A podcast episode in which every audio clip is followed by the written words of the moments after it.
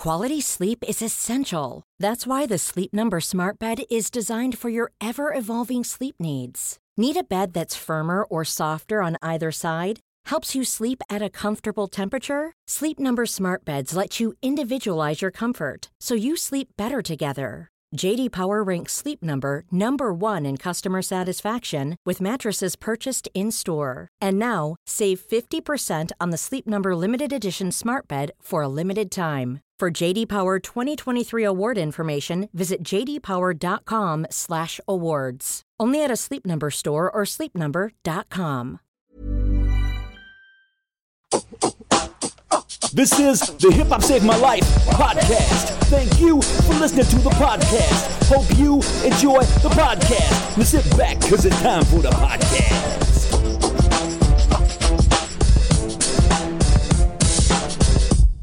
Welcome to Hip Hop Saved My Life. We are still on Zoom for for obvious reasons. but, um, Forever. yeah, we, I I mean, I don't know when this is going to end now, but um, anyway, we are we are we are truly honoured today to be joined by a, a legend, the one and only Bun B. Uh, incredible. How you doing, man? I'm good. I'm good. Question: Are you in your bed? Yeah. Doing this shit? Yeah. So so so this is the situation. Basically, I've got three kids. I, I, this is the only room I can sort of be away from them, if you see what I mean, without them sort of bit. It. And so yes, I am I am in a bed, and this bed actually, it's very '90s hip hop. I'll be honest with you, because it's got a TV that comes out. It's very MTV Cribs 1993. Do you know what I mean? It's got a TV that comes out the foot of it, and like it's one of those that my wife and I thought was going to be like was would be fucking wicked when we were in the shop, and then we came home. We are just like, I don't know if we should have bought this bed, man. This is like, this ain't the one. Do you know what I mean? It's a bit. You can even tell by this by this headboard that it's a little bit. You know what I mean? It fits your Wu Tang tattoo. I'll tell you that. Yeah, yeah, that's true. Yeah, that's true. That's true. Um, so, uh, how's life treating you, man? I mean, I can't really complain. You know, right now, um, in spite of everything. You know, in spite of the pandemic. Um, you know, we haven't. Um, in my family, we haven't lost anybody to the pandemic. Had a couple of close calls, but um, nobody passed away due to the pandemic. So there's that for sure. Um, but I mean, for me, it's it's been okay, right? I, I have a you know I have a comfortable life. You know, I have a home with a front yard and a backyard, so I was always able to kind of go outside and you know like breathe like natural air, which I think is very key right now. Actually, being able to go outside and breathe fresh air, you know.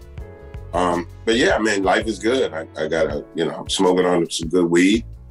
You know, figured I'd have a drink. It's you know it's five o'clock somewhere. But it's, it's Sunday, it's Saturday, so I'd be at brunch anyway right now, right? So if it- I could um, get fucked up on your. Sh- Yeah. Well, no, go for it. No, feel free. What is it like, uh, restrictions wise, where you are now? in Texas, there are no restrictions. Texas is hundred percent open. Everything. Has it been like that for a while, or or is that Um, recent? I think for us, maybe what six weeks now, almost two months, where we've been like wide open. But I mean, the restaurants and everything were were all were kind of at like fifty percent for a while. You know what I'm saying? So we were, you know, probably one of the least restrictive states in America, but we got a Republican governor, so that's why.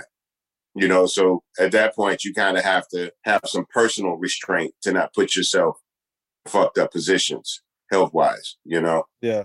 But right now, everything is 100% open. You know, you go to any restaurant where it used to be takeout only maybe four months ago. I mean, there's a line to get a table now. you Wow. know. So it's um it's different here. You know, it's very very different here. Have you heard how fucked up it is in the UK? I mean, we, we're completely screwed. Yeah, yeah. Basically. So, uh, good friend of mine, ob- you know, obviously Dizzee Rascal is out there, so he kind of keeps me updated on it. And then I have a my good friend, his son was in school in London, you know, and so he was like literally go to class and go right back to the apartment. So I've been getting updated on like they y'all y'all just at home, y'all just at the crib, and you got kids. That's fucked up. like I live right across the street from like literally you cross the street and there's like a park. So my subdivision has its own park. So there's, you know, the kids were always able to go outside and play. They they closed off like the playground area, like the jungle gym and the swings and all that shit. You know, because obviously that's a highly contagious area. But the kids in my neighborhood were always kind of able to go outside and still still be kids, you know, and which is extremely important for mental development of of children, you know, to be able to go outside and play and socialize, that kind of thing. And we feel fucked up, right? It's like survivor's remorse kind of a thing. Mm. You know, it's like I can go anywhere I want right now, right? I can go sit down, have a big juicy steak. I can go shopping, buy some Gucci, all kind of unnecessary bullshit right now. I go out to a club tonight. You know what I'm saying? Strip club, all that shit if I wanted to. like my options are limitless. You know what I'm saying? In that way, right? If I choose to indulge, but most most sensible people aren't doing that. Hmm. You know, it's, it's typically young people who have a little bit more, you know, young people typically operate with a little bit more reckless abandon, right? That's pretty par for the Yeah. course for young people. They tend to feel invincible. Young people jump off the roofs of houses, get up, walk off. If I jumped off a roof of a house, right, wherever I landed, that's where I'd be. That's where you find me.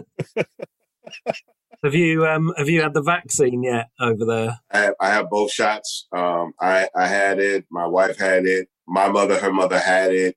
Yeah. Um, we had a thing over here where uh, people from minority communities were, were having a lower take up of the vaccine uh, than the population in general. Is that something that happened in the States or? Absolutely, because there's a, a pretty general mistrust, right, of authority figures and like medical. You know, black people have a are, hard enough to try to get to the to the hospital, particularly black men, right? Black men over 50, 55. That's why so many of them tend to fall victim to like colon cancers and and stomach cancers and things like that because they're they're least likely to get checked up for that type of stuff.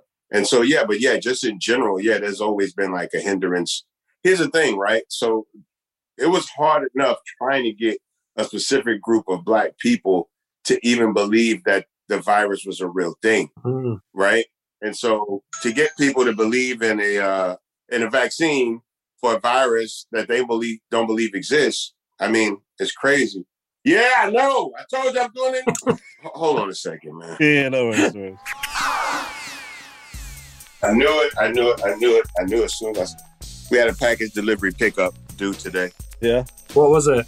Uh, just some. Um, so, so my wife's been beating up online shopping lately. Me too. I mean, like beating it up. So it's been this whole kind of guessing game as to when the shit actually gets here, if it's exactly what she thought it was or if it wasn't. Yeah. And then that stuff that isn't what she thought it was has to go back. I don't know at what level of shitness the thing would have to be for me to be bothered to send it back. I'm so lazy. Like It would have to be toxic, right? Yeah, exactly. It would have to be exactly. toxic or like poisonous to the touch. Or really expensive. It's the, if it's like super expensive, you'd be flammable if if it's you know if, if it's next to oxygen just something Yeah. like that right to where it's act, like the families in a life or death situation because for me returning something it's like the worst shit in the world Oh, mate, it's the fucking worst. so true. why do women live for it I don't know. It's like my, my wife, she's so blasé about it. She's just like, okay, like, i is don't like it i gotta take it back uh, Yeah, I'm going to send it back. And I'm like, fucking hell. I, I know that you can do that, but I don't ever exercise that right, really, with online shopping. I, I really don't, man. and my wife is always determined to take it into a store and confront someone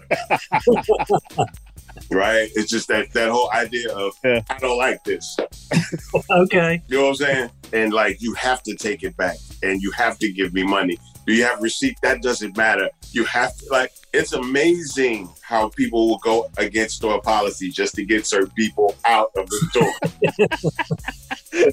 Just if you make yourself enough of a social nuisance, you can pretty much get anything returned, right? Yeah. And some people live in that world. Some people operate in that space. I'm like, I could, I couldn't do it. I just like, they give zero fucks about how anybody feels about anything. I'm just, I'm sorry, I'm just too connected to my humanity for that. I just couldn't Yeah, just do people like I know. And you also think these people working in retail, they're not getting paid the best either. Do you know what I mean? So then the last thing they need is you just uh, rocking up and giving them a shit time of it. I get very embarrassed about all that. So I'll say this because this is a British podcast. Yeah. And I'm pretty sure my wife would never hear it, right? so like my wife will go and like say we'll go in Gap, right? Yeah, yeah. And we'll walk through Gap, but it's usually to get shit for the grandkids, right? At this point, I'm not. You can look at me. I'm not shopping at the Gap. That's for sure. I don't think I'm the target demographic anyway. But she'll go in the Gap and get shit for look at shit for the kids. So she'll pick up something, throw it down, pick up another piece, throw it down. I'm like, why is you just unfolding all this shit that people gotta pick up, right? And she's like, no, that's what they get. That's what they get paid to do. I'm like, yeah, once.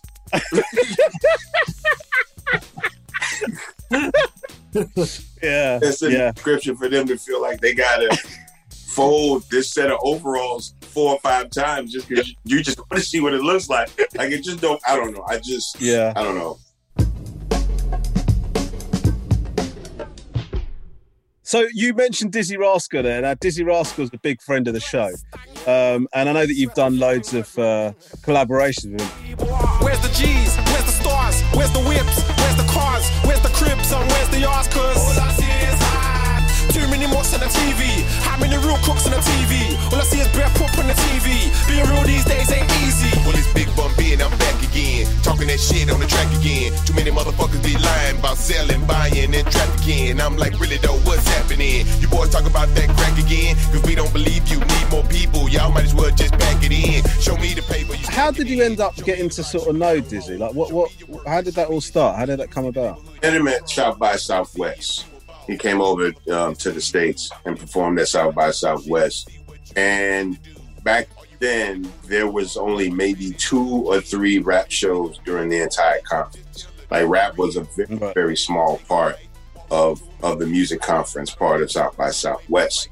And so, in that particular show, um, a good friend of mine, Matt Sonzala, put that particular bill together. So it was, I want to believe it was me, Paul Wall and Chamillionaire, and Dizzee Rascal all on the show. And so when I saw him, he jumped out of the van and he had on the Evisu jeans that had like the different color on every pocket. Right. And we and and we didn't have them yet, right? Like I had Evisu jeans, but that was like the hardest pair to get. And he had it. And I was like, damn, he got the motherfucking jeans on. damn. I wonder if he got them from from overseas or whatever. He's like, I went up and asked him. He's like, no, I got this shit from New York. I just left from New York. I'm like, that makes sense. Um, but you know, I really liked his his personality. You know what I'm saying? He had a very carefree personality. I think that's the best way to say how young Dizzee was, carefree. but I knew a lot of dudes like him, and so I just wanted to like be in his corner and just have you know have an opportunity to basically you know talk him off a bridge every now and then because he was a very loose cannon. But I knew a lot of people probably didn't understand where a lot of that came from. I understood it immediately. You know what I'm saying? And we built up a, not just a friendship, but a trust factor, right? That if I called him and told him maybe something wasn't in his best interest, he knew it came from a good place. You know what I'm saying? Right. And um, just being, you know, and he's the only child. So I just felt like, you know, he needed a big brother. And I just wanted to be in his corner. And it was really amazing to witness his rise, like firsthand. You know what I'm saying? Mm. Like from Fix Up, Look Sharp to like I was on stage with him at Glastonbury, right? And, like the big Glastonbury when um when he had the song with Armin Van or whatever, Mm. Oh yeah, yeah, you know what I'm saying? Bonkers. yeah, Like yeah. I was there, and just to watch that kid progress from where he was at a very young age to having the biggest record in the world at that moment, with hundreds of thousands of people jumping up and down, it was mind blowing for me. I'd never seen no shit like that before in my life. Like I went out on the stage, and literally my entire vision, like directly as well as peripherally, was people. Like I never saw the Yeah. end of people Yeah. that was some dope ass shit. I was like, yo, I can and my me and my, my wife was with me. And I was like, yo, you can't see where the people stop. Like, what is this? Yeah. And we walked, like me and my wife went out into Glastonbury. I'm like, this is like a makeshift village. Like these people live here for the weekend. Like they're camp and it's muddy than a motherfucker too. That's the other thing. So they're trudging through mud with boots on with babies. I'm like, this is a real commitment. Yeah. And then you oh, and you pass Stonehenge on the way, right? Like, the fuck is this? Yeah, it's mad. And like the festival thing, do- you didn't camp, did you? You were. You're not. I can't imagine Bun B camping. I would. You I, would I, I wouldn't. I've never been above it, but nobody ever wants to do it with me. But no, we didn't camp at Glastonbury. They, you know, Dizzee, they whooped them in and whooped them out. Like Right, right, right. I, I walked to the bathroom and Bruce Springsteen walked past me by himself. Like no security, no assistant. Like it was, it was, it was wild. Have you, Roman? Have you ever done Glastonbury? I've not done Glastonbury. I've done Reading and Leeds, like which you know, and I, I did exactly. I basically I'm not a festival dude. So whenever ever, whenever I've had to do stand up at these things, I, I turn up ten minutes before I'm due to do my set, and then I go straight away afterwards. I'm not really, like you said, it's a commitment. It really is, man. For for some of these festivals, particularly the way you guys do them over there, like it's a whole thing. Like we're about to see this now. Like we're Rolling Loud is about to be the first big music festival Yeah, in the states happening in Florida. And I don't know if you're familiar with Rolling Loud as a festival. yeah, but it's everybody. Like we were looking at the list of acts that they have over a three day period. Yeah. It's literally everybody. It's I, I looked at it, I said, it's everybody that isn't married that raps. yeah. Is that open to all audiences, or do they have to be like No, no, tested? it's it's in Florida, so it's gonna be hundred percent attendance. It's a Wow. football stadium. So Wow. we're talking about sixty thousand plus people every day over a three day period. Yeah, it's it's mad, It's labeled as Miami Beach, but it's really in Fort Lauderdale. right? which is about 45 minutes away. right. And there's going to be a ton of people that go to Miami on that weekend, knowing that it's going to be a big weekend just to stay on Miami Beach. So you don't even have to go to the concert because all after parties are still going to be on the beach. I mean, that sounds a lot better than than our festivals. To be honest with you, that sounds wicked. No, no, no, no, not in the middle of a pandemic. That's the thing. They're going to do this. Oh, yeah. They're going to do this two months from now. Is what I'm telling you. so you know you were talking about uh, sort of looking out for Dizzee and, and giving a bit of advice. Does that come from a desire from you? Because you know you've talked very openly in the past about how you feel, not how you feel, the reality of your situation with various record labels and managers and you know Jive and all of that. Did that did that experience give you a desire to kind of look out for people coming up and maybe give them the sort of insight that you, maybe you didn't feel you were given when you were coming up with UGK? Yeah, and see, and it starts with it starts with like contract shit, right? And like concert shit, right? Like how to avoid the pitfalls of you know contractual agreements, not selling your publishing, right? Then it's about um, how to be safe on the road, how to tour properly. You know what I'm saying? Make sure you get your money, all that type of shit. But as I got older, like that became less of what my mentorship to people was. It really became really more about balancing your personal life with your professional life, right? That became the big thing that a lot of young artists would come to me about was like, you know, the temptations of the road.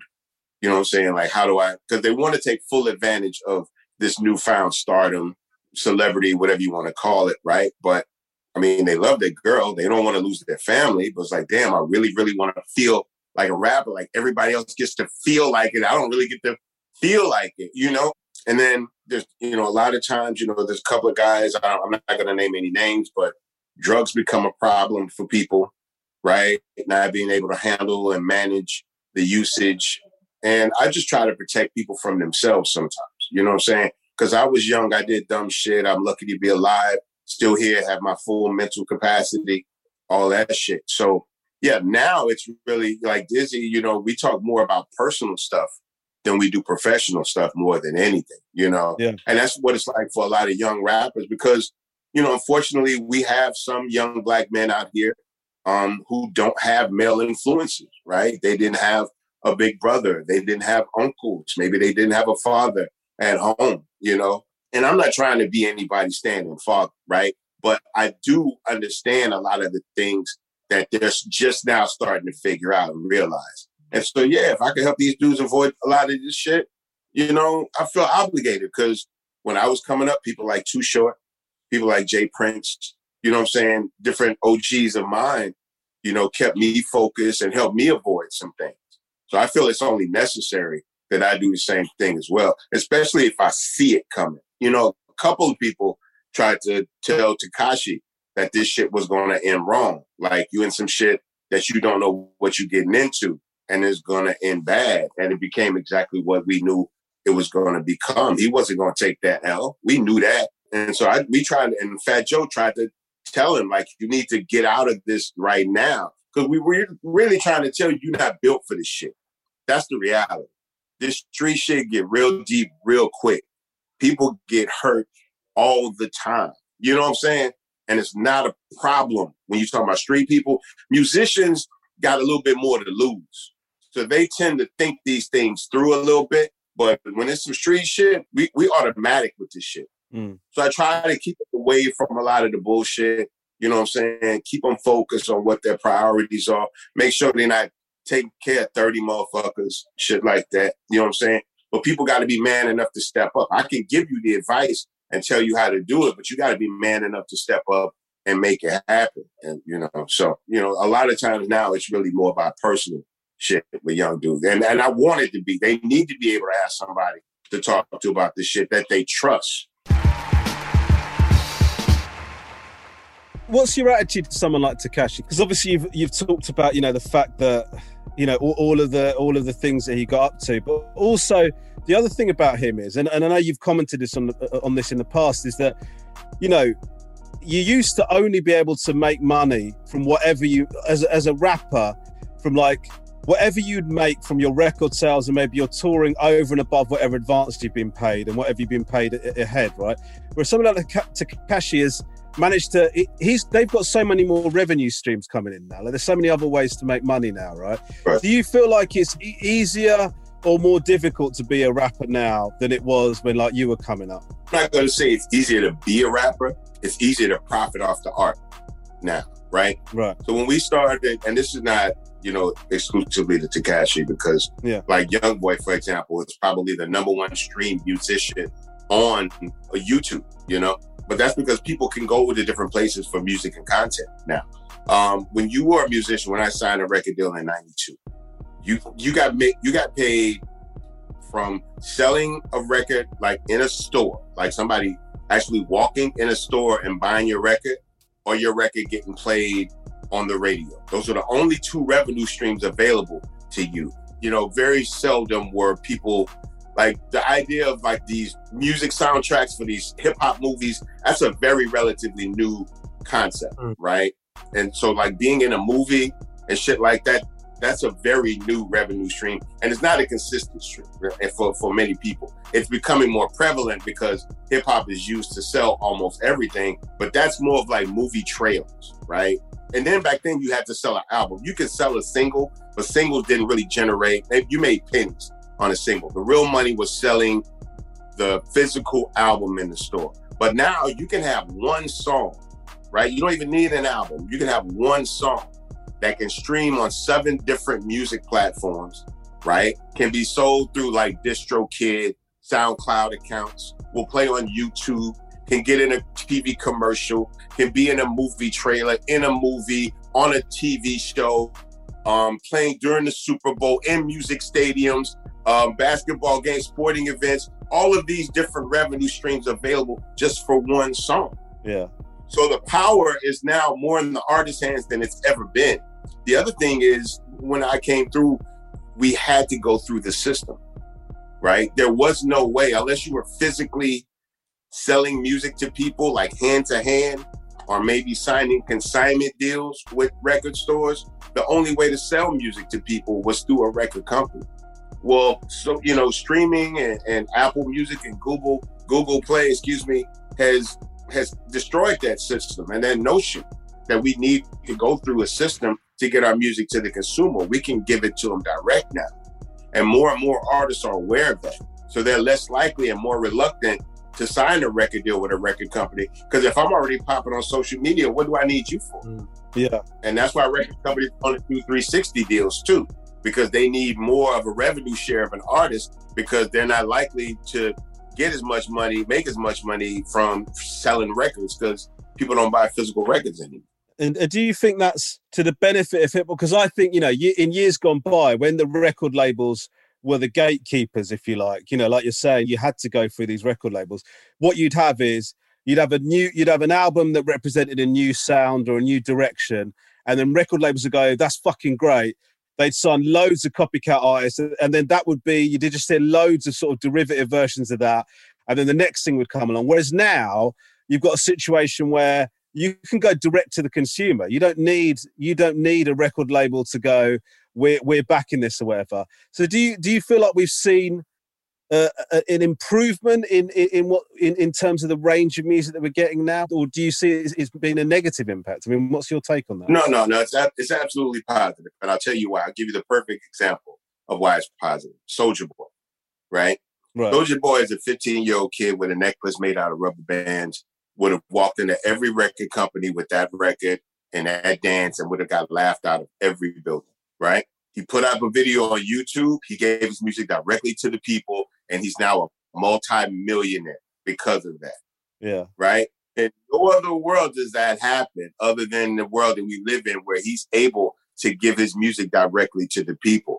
Now, just think, for example, over the entire history of the music industry, how many other artists were denied that because somebody at a record record company didn't think they were they were hot or popping mm. right? Mm. We gave the wrong, we gave too much power to the wrong people. And so for the best part, yeah, they did a good job. They signed Tribe Called Quests, you know, they signed NWAs and they signed Public Enemies and all of that. And that's good.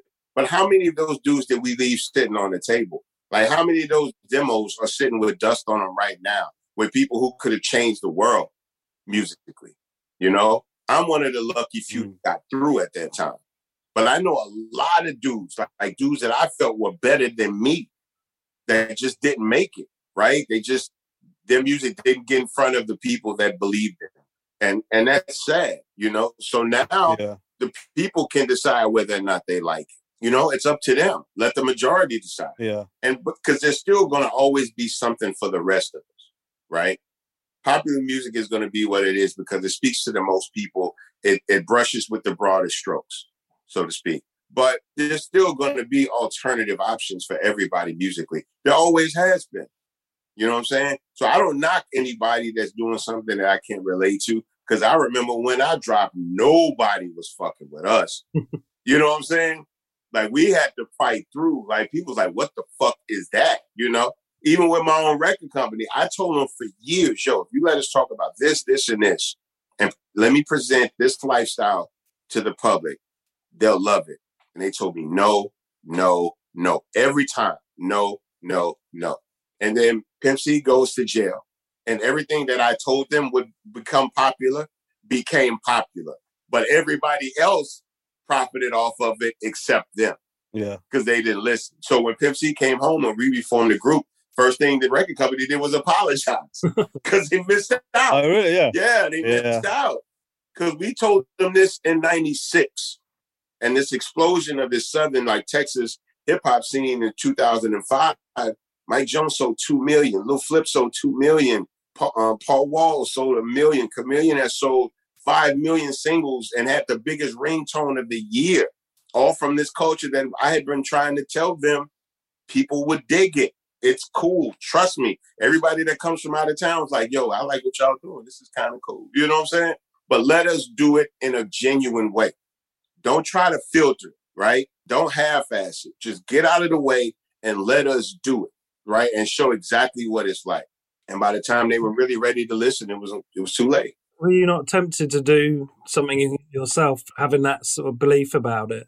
That you you thinking, oh, I'd launch up my own thing or whatever. And at that time, I was contractually obligated to this company, so I couldn't go off and do it by myself. Yeah, yeah. You know what I'm saying? So I'm spending my whole time in this in the system you know, spinning wheels and burning gears, trying to convince them, you know, what to do. Now they gave us an opportunity to create Ridin' Dirty, which was the first time they gave us full creative control. Mm. But they wouldn't let us do the kind of visuals that we wanted to do to accompany the music. Well, it's Bun B, bitch, and I'm the king of moving chickens, not them finger lickings. Sticking niggas that be tricking, you need a swift kicking. Your ass is right for the picking, now as my pocket sticking. I'm deep dicking, nickel slicking, you sick when I be clicking. Now take a look at the bigger nigga, my liquor swigger. Play a hater, ditch digger, figure my hair trigger. Give a hop one of your liver, you shiver, shake and quiver. I'm frivolous if nigga get wetter than a river. So we had an album that had literally no music video we were sitting home watching Rap City one day. I'm watching television. It goes to a commercial, and I watched the commercial, and it takes me about 20 seconds to realize it's a commercial for my album Wow. that I didn't shoot. That's the first time you'd seen it. Yeah, it was it was basically it was a limousine in the desert, right? And this limousine is like speeding through the desert, and you see the smoke trails, the dust trails behind it, and all of that. And there's a chick, like just standing in the middle of a desert with like a silver tray, and the limousine is speeding, speeding, speeding, and the limousine pulls up to the chick, and the window goes down, and she hands them the CD to the guy in the limo, and then the window goes up, and he takes off. Wow. And I didn't realize it was my video until the window went down and the CD came out. That's bizarre. Wow. which in theory is like a really good concept, right? Like I love the Yeah, idea sure. of it. I just hate Sure. the fact that I had nothing to do with the shit, you know? Yeah, yeah.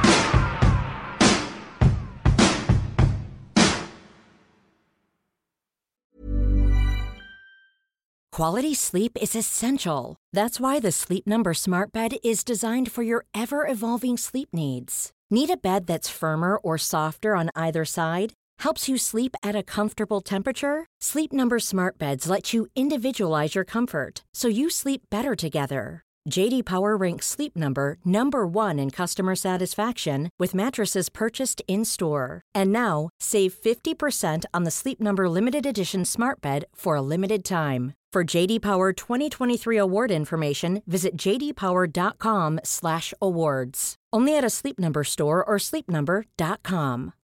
Life is full of what ifs. Some awesome, like what if AI could fold your laundry? And some, well, less awesome, like what if you have unexpected medical costs? United Healthcare can help get you covered with Health Protector Guard fixed indemnity insurance plans. They supplement your primary plan to help you manage out of pocket costs. No deductibles, no enrollment periods, and especially no more what ifs. Visit uh1.com to find the Health Protector Guard plan for you.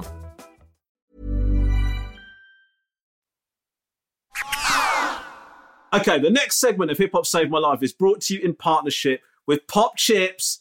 Uh, the good people at Pop Chips are all about one thing inspiring people to live their lives with optimism and positivity, whether it's how we snack, eat, or just live our day to day lives. Pop Chips want to make people's lives pop with positivity. Uh, now, I think it's fair to say that popping positivity isn't my forte. In fact, I'm often told I could do well to inject a bit of positivity into my daily proceedings, which is a surprise to me. I've always considered myself to be quite positive, but on holiday with my wife, three days in, she once turned to me and said, It's very difficult to know whether I'm enjoying it or not. Uh, so, with that in mind, I've invited one of my very best friends onto the show to help me with this, to see what we can do over the next few weeks to help me channel my inner pop chip and pop with positivity. So here she is, my friend and yours, Katherine Ryan. Hello, mate. Hi, I've always felt that you have an inner pop chip.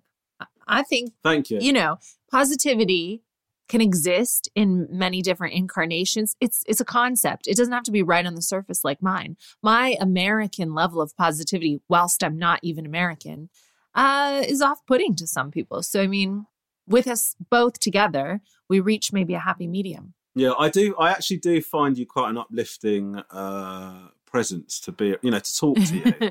well, I am here to set you some goals, Romesh, so that we can bring out a Mm. more positive, slightly less grouchy version of you over the next few weeks. and then hopefully I'll speak to you in a few weeks and I'll have brought out my inner pop chip. Is that the idea?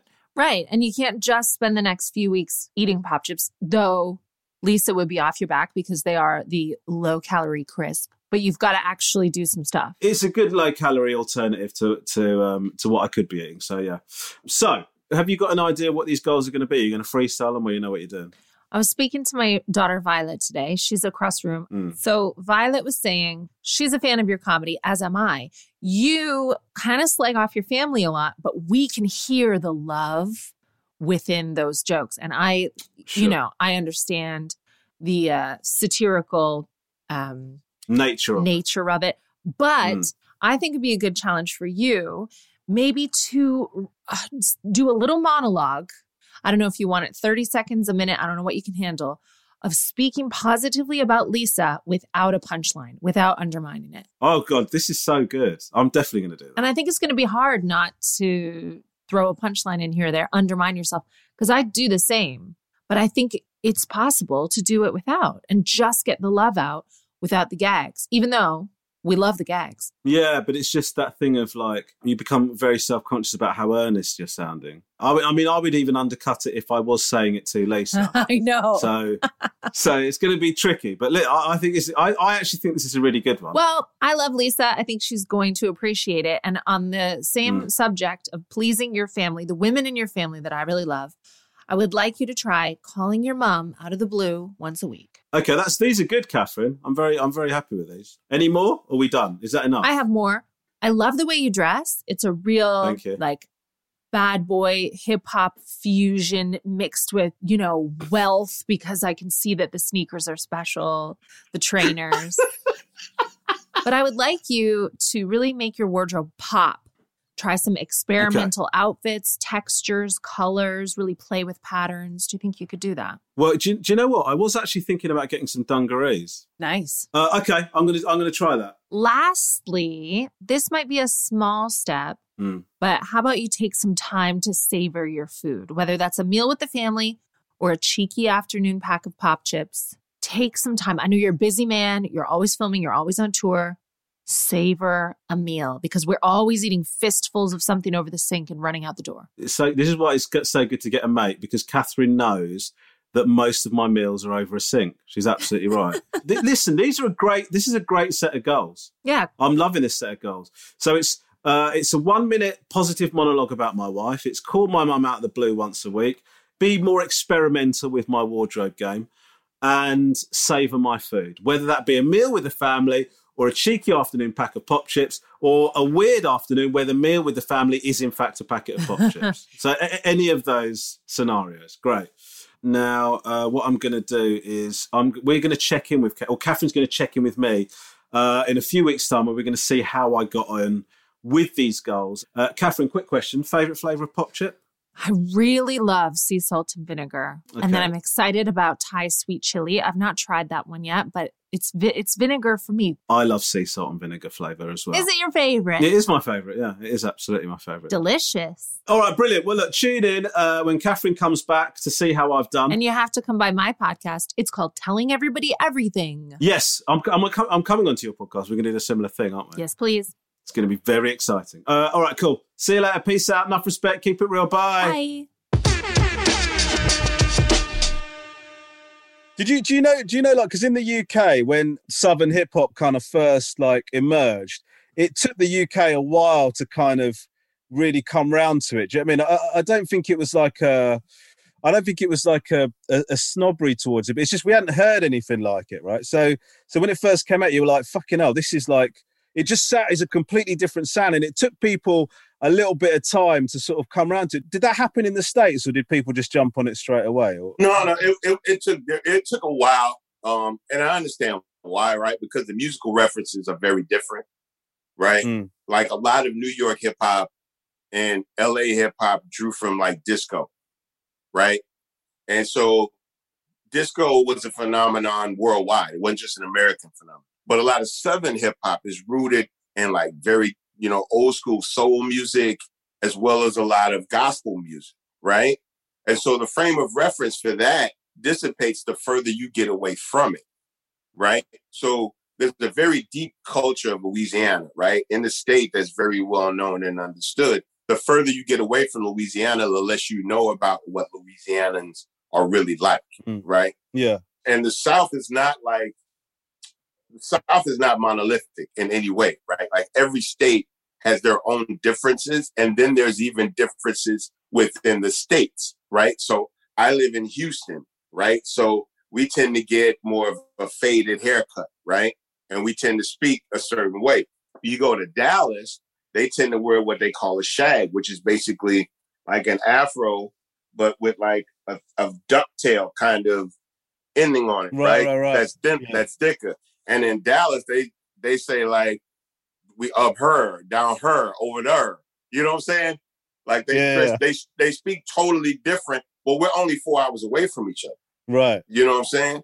Um, same thing in Florida, right? Miami, Miami, Florida people are very different from like say Jacksonville, Florida people, right? Because Jacksonville, Florida people are much more akin in lifestyle on a daily basis to like a Mobile, Alabama or a Jackson, Mississippi, whereas Miami on a lifestyle basis is more closer to a Caribbean lifestyle, right? Or even like an Eastern European lifestyle with the boutique all white hotel type of vibe, right? So yeah, different yeah. places have different feels and different nuances, right? So, and you have to know that in order to navigate the South, like both musically and culturally, you know? And so, and that's something that a record company wouldn't understand unless we try to explain it to you. And we're the only ones that know how to paint that broadly across those regions to make everybody get it in a general way. Because there's certain terminology that works everywhere, but different places obviously have specific terminology to them. But there's certain shit that we all kind of say. You just got to know how to talk to people. And is that you know? why? Is that part of the reason why you use the word? You know, you've had the word trill in so many of your album titles because it's so specific to Port Arthur, where you're from. Absolutely. And so was that was that the sort of thinking of like you want to that represents where you're from so much you want to stamp that on everything you do is that kind of the attitude i mean yeah because i mean first of all like it, it's a word that we didn't necessarily create in our city but we took to it so it was, it was a word that was being used in in the prison system at that time by a specific group of people we had people who were affiliated with that and they came home and they used it and then and they were very highly regarded people in the neighborhood. You, you know what I'm saying? And Spoon Guy, a guy named Spoon Guy, and a guy named Lil Block um, from Port Arthur, Texas. These are the guys who come home and like spread this word throughout the culture. So for us, it was always a way. And see, we're from a very small town surrounded by a lot of small towns. And a lot of us were always in competition, to be honest, and be a lot of fights happening between these different towns or whatever. And that was just the word that we used to define ourselves. Right. So when we started making music, we represent where we from. The word was just a natural term that we used, but it definitely separated us from everybody. Perfect example in it in the year '92 when we released our first music, the city of Houston was divided. The north side of Houston and the south side of Houston were like very deeply divided. Right, it even grew even further as we go along. So rappers from the south side of Houston couldn't go to the north side, and vice versa. Right. But because we weren't from the north side or the south side, as our music became more popular, we could go to clubs all over the city. So we took over the city very quickly. Right. Right. It was uniform because we got to send the same message to the same people all at the same time, and a, pl- and a time where very few people could do that. So we kind of cut through very quickly, very easily.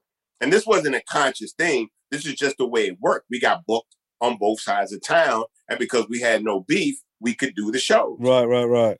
And and the other and the and the, the word trill, like people you've talked I know you've talked about what it means before, but like people assume it means something about being hard or being you know or being gangster or whatever, but it but it isn't that at all, is it? it, it is no, like... it, it, never really was, right? We, it was always yeah. about look, we're official, right? Like we keep it 100 with each other.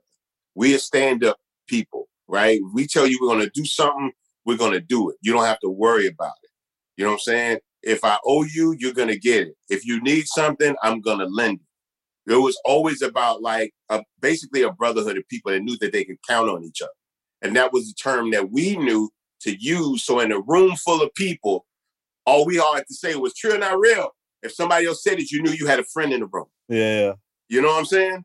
Nowadays, today you would say something like, say his name. Somebody would say George Floyd. You can do that in a room of, in a group of people randomly now, right? And you already know you got somebody in the room that's on your side. You know what I'm saying? Yeah. So it's really just about connectivity. But as more people appreciated the music, they wanted to be associated with what we represented. So they started to adopt the term. And a lot of people from where I'm from felt very, they were very upset about it. You know what I'm saying? Because they didn't want people co opting their terminology. But because of the fact that we always made it, made the connection between that word and where we were from, people always understood the origin. It's only up until the last maybe probably 15 years where it just becomes such a general term that people have no idea where it came from. Mm. We had to trademark it. We had a lot of different issues with different people trying to co-opt it for profit. I had no problem with people using the term, right? I had no problem with that. Over here, it's a very popular brand of Budgerigar food. Really? Yeah, you, you, Yeah. Want, you want to check in with those guys? Yeah, yeah. But but but the other side of that though is, you know, I know you're talking about people saying that the word's being co-opted, but on the other side of that, you've got a word that comes from your area that has now has now percolated throughout culture and throughout the whole society. Right? I mean, that's that's a positive thing, right? My dream is to have Webster Right. make Mm. an official addendum to the definition, Yeah. like a slang addendum, because it's you know it's you know trill is basically what they say what how birds speak, right? That's it's a Yeah. certain It's a of high pitched high pitched noise or something. yeah, right? high pitched noise with with a vibrating effect, sort of so to speak. Right. Like that's what differentiates it. But yeah, I would love to see like an official addendum to it, like slang, you know, keeping it 100, you know what I'm saying? Reference UGK, like some I would love to see or Port Arthur, Texas. You know, I you know, don't don't put me in it, put Port in. But that would be my dream for it, Yeah. you know.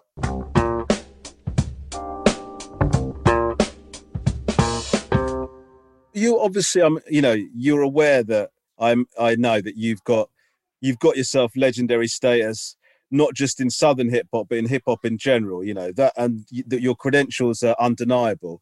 Uh, but you're still making music at a ferocious rate and you're still you still seem ambitious you still want to put content out. Are you in a position where you still have ambitions and goals or is it just like you just want to keep putting stuff out to keep yourself creatively interested? I mean what is your do you have like a, an end game or, or or any kind of targets or anything or are you just going along and seeing how it goes No, I mean, look, if Mick Jagger can still get out there and make music, why can't I? You know what I'm saying? sure Like seriously, like there's no reason for me to limit myself as an artist, right? There's people that still appreciate what I do. I still feel like I'm operating at a high enough level that I'm not embarrassed by what I put out. You know what I'm saying? Um, but I, I do I do enjoy it. I didn't enjoy it for a while. Like, and you can look and see Yeah, yeah. like a four four year period where there's no music being released. And you know, after Pimp passed away, it really, honestly, you know, I did tribute music, but it, the idea of just creating music without him wasn't, you know, I'd done it while he was in prison. I didn't want to do it, but if necessary to keep the brand alive, to keep his name alive, and to keep him keep, you know, viable income available when he got released from prison. But once he passed away, like it wasn't fun anymore, right? I came into it with him. Yes, I was a solo artist, but I was only that was by necessity, it wasn't my choice, right? If it was up to me, I would only have ever made music with him. And so, yeah, I mean, I went to a funk, I went to a little bit of a depression. I started teaching, you know what I'm saying, just doing other shit to occupy my time. And my wife was like, look, yeah, you go to the university and you teach during the day, but that's not your day job. Like, you need to give back. And make- and I'm still doing different appearances on people's albums, but I'm not releasing like full length projects. You know what I'm saying?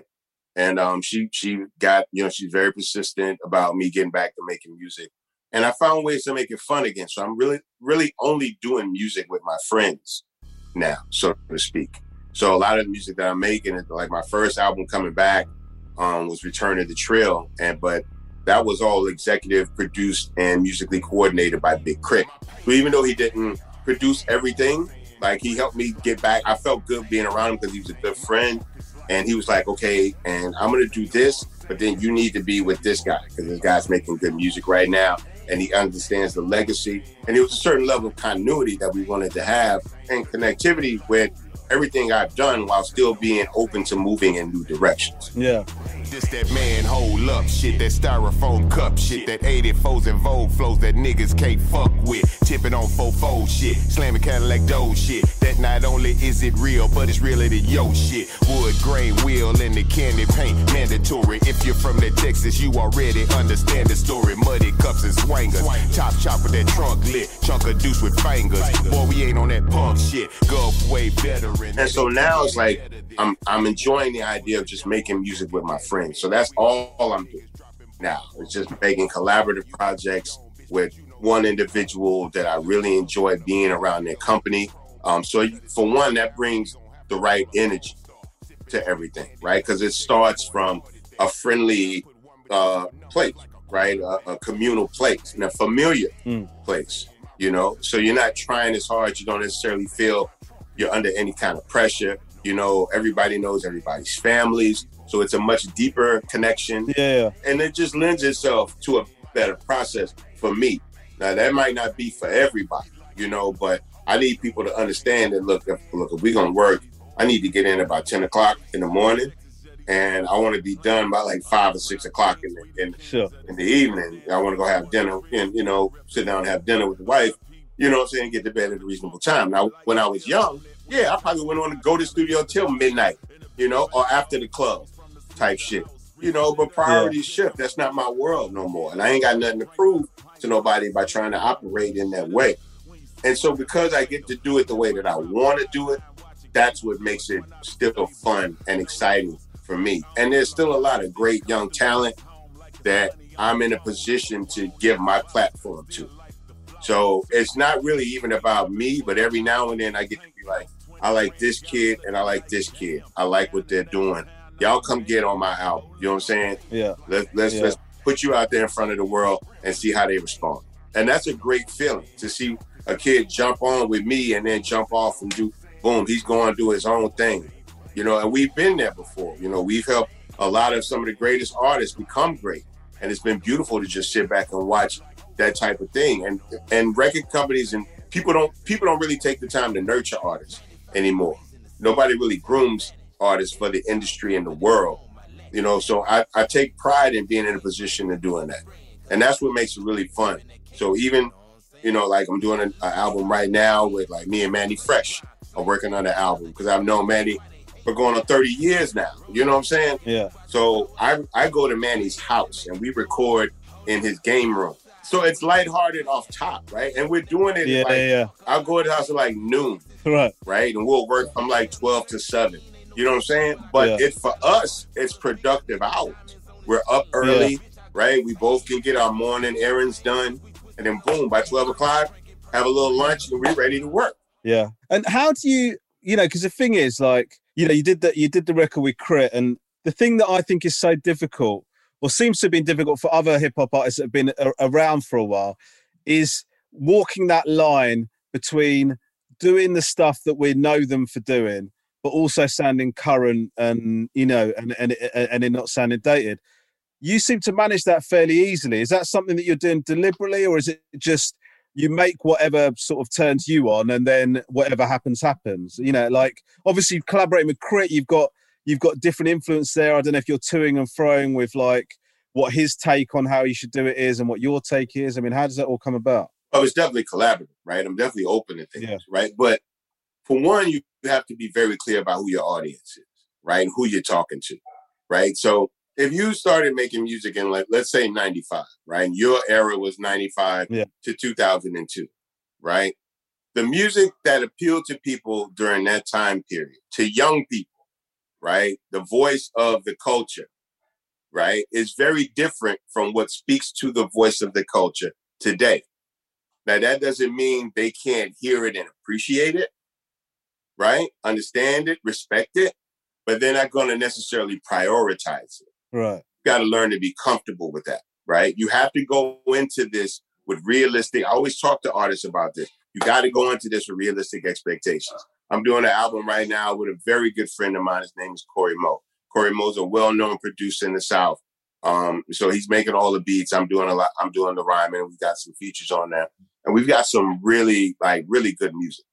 And he's like, "Man, I don't know, man. I think this shit might go gold." I'm like, "Look, th- th- let's let's calm down."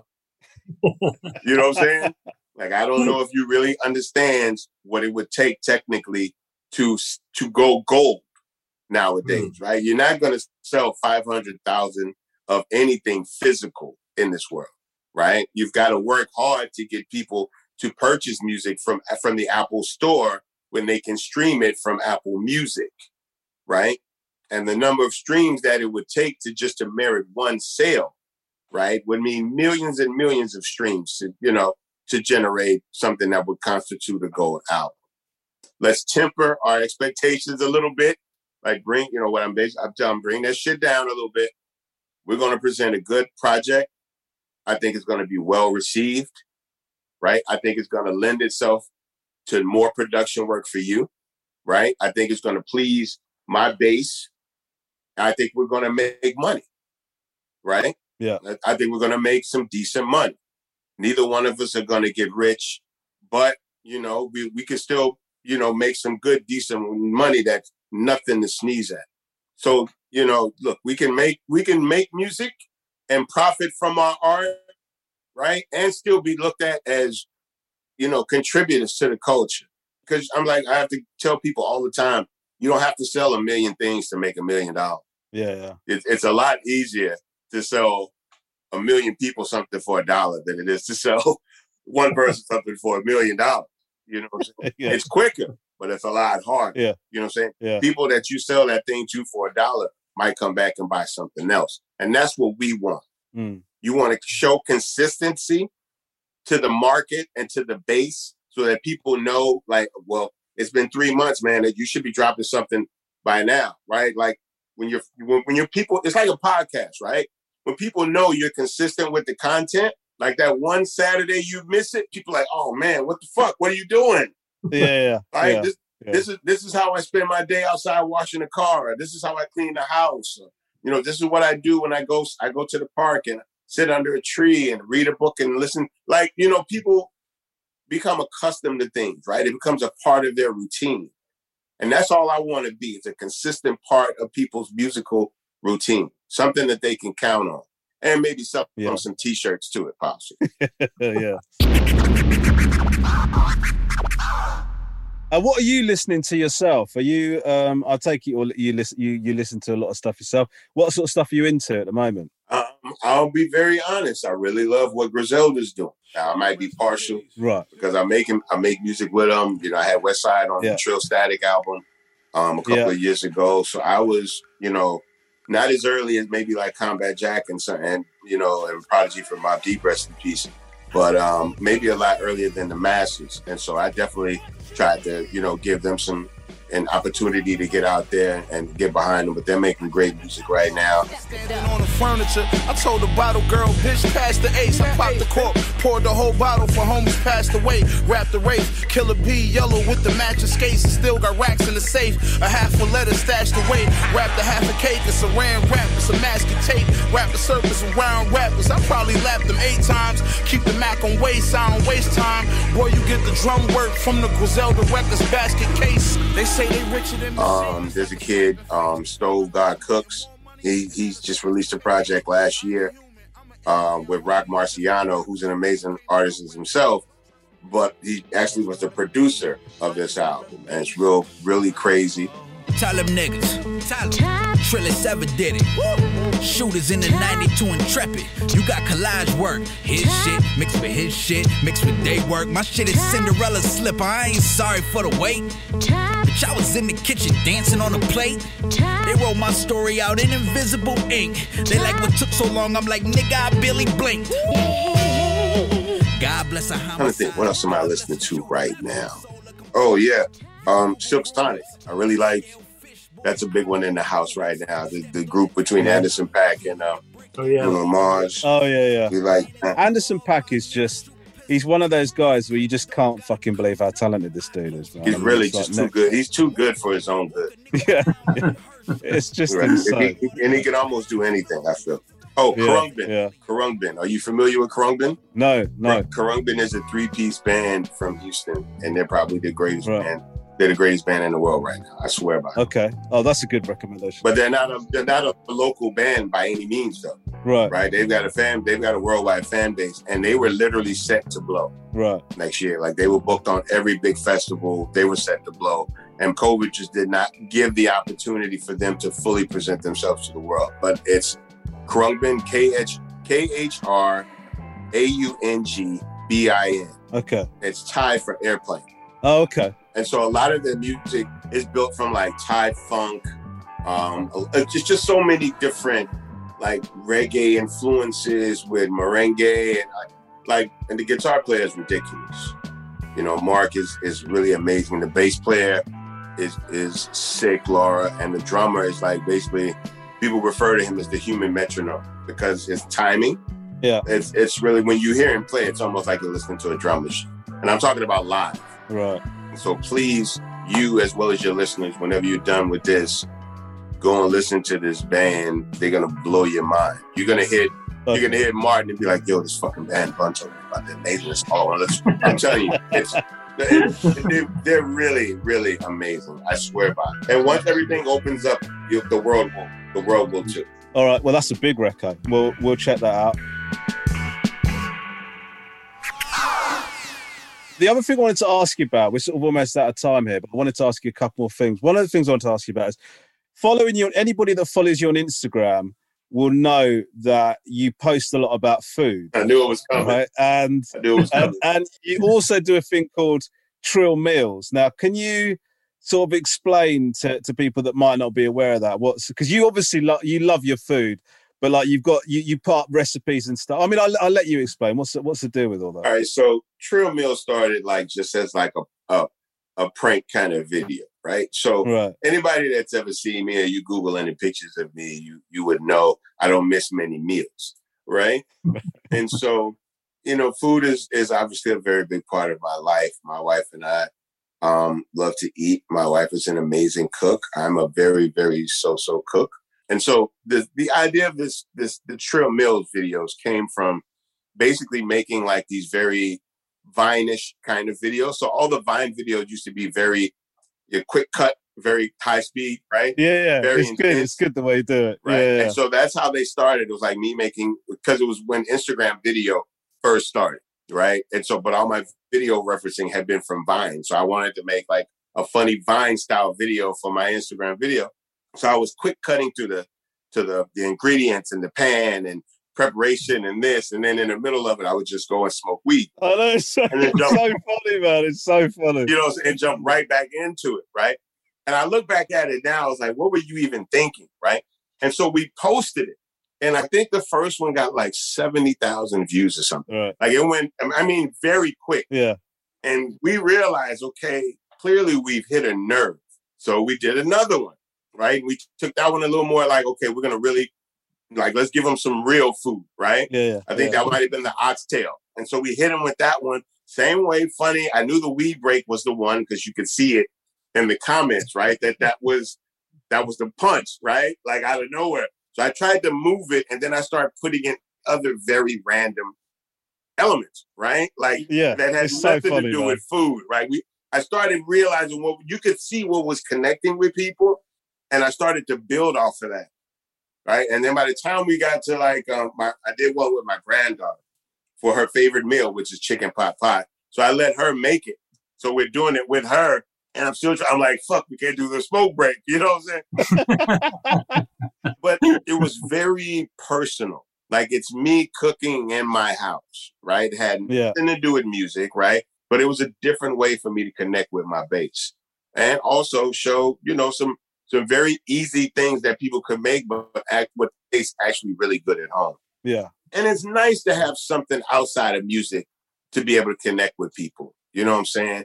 And for people that already like the music, you know, this gives them an opportunity to know me better. You know what I'm saying? And so when they see me, there's an icebreaker kind of a thing, and we can both kind of wink at each other. So it's not just like I love your music. It's like, hey man, I tried them oxtails, baby, they was good.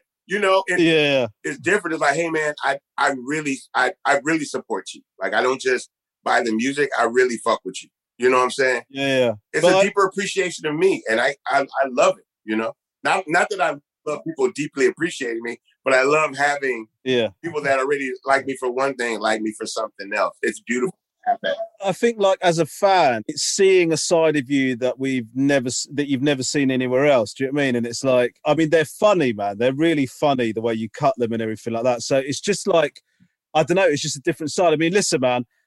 I, I, I would love to see a, a cooking show. The I'd love to problem, see you right? Like we when we seriously considered shopping it, right? Like various people came and like, Mm, yeah, yo, yeah. we, like we've done cooking demos with like uh, grocery chains. We've done different things, but the idea of the show, right? The problem is the smoke break because I feel like it's essential, right? I feel like it's Yeah, yeah. essential, yeah.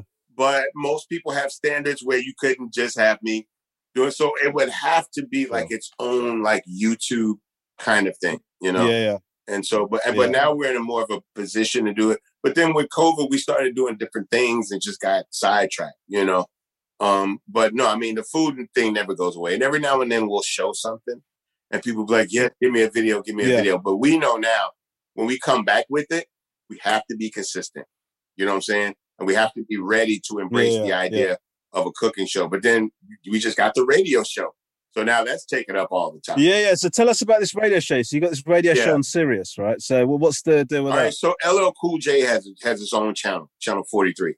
Called Rock the Bells, and it's devoted to um, basically classic hip hop records, you know, from the earliest era up until maybe the late 90s, very early 2000s, right? But there's a there's a cutoff of it, right? And so there's a very good mix of music, but then I noticed that there's music from certain years of like, well, you know, so and so made music in that year, but they probably would know that, right? Like there's all these very regional southern records that were made as early as like, you know, I remember the earliest regional records I heard was like the Ghetto Boys' first record was called Car Freak. And that was like maybe 86 or 87, right? Right. But the average DJ would not know that. And that's just Texas. There's records like that in Louisiana, Mississippi, definitely in Florida, right? In Georgia. And so I'm like, there's this whole treasure trove of classic Southern hip hop music that's not going to get played because people aren't going to dive that deep and you wouldn't know. And, you know, a lot of this music didn't pop nationally. And so I, you know, I was doing something, they were doing an, um, an appreciation episode for DJ Premier.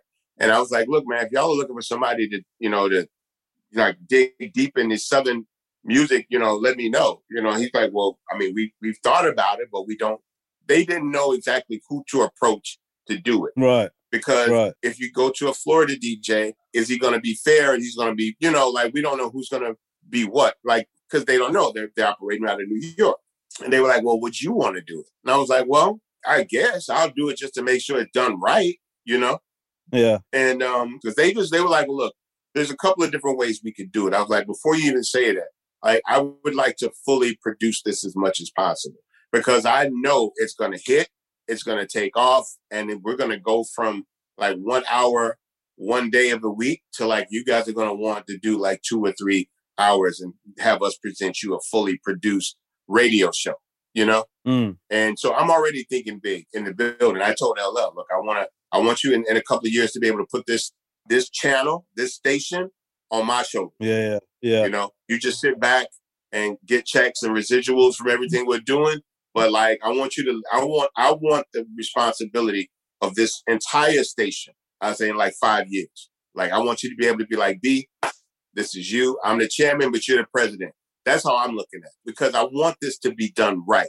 And I want everybody to mm. be able to be appreciated because there's so much music. You know, nobody talks about Derek B, but that was a big deal because there wasn't a lot of people really making music at the time. So we just took in everything.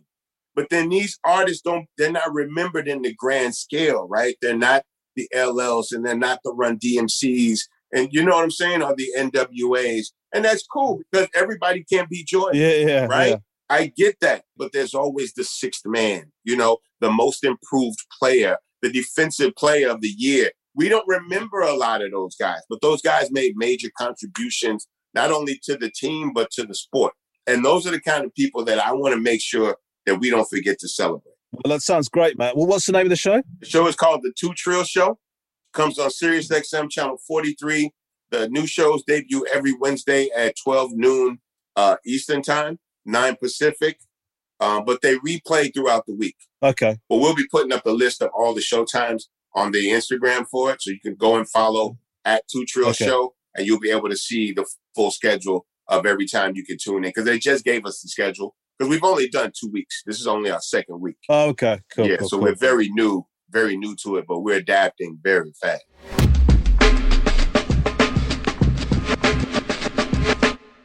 Well, listen, Bun B, uh, it has been an absolute uh, honor to, to to be talking to you on this podcast, man. Like you're, you're, you know, I'll say it again, you're a legend in the game, and to have you be so generous with your time, we really appreciate it, man. So, thank you. uh, thank you so much. Good luck with it all. We'll check out the radio show, and uh, you know, keep doing what you're doing, man. We really appreciate it. So, thank you very much. I think it's very baller that you did this whole thing from your bed.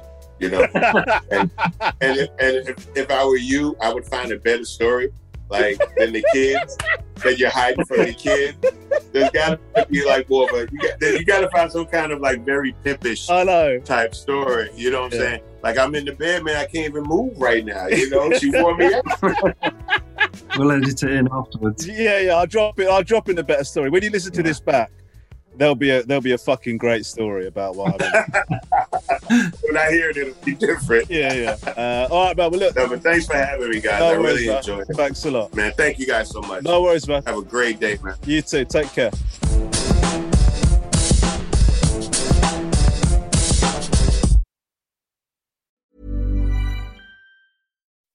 When you make decisions for your company, you look for the no brainers. If you have a lot of mailing to do, stamps.com is the ultimate no brainer. Use the stamps.com mobile app to mail everything you need to keep your business running with up to 89% off USPS and UPS. Make the same no brainer decision as over 1 million other businesses with stamps.com. Use code PROGRAM for a special offer. That's stamps.com code PROGRAM.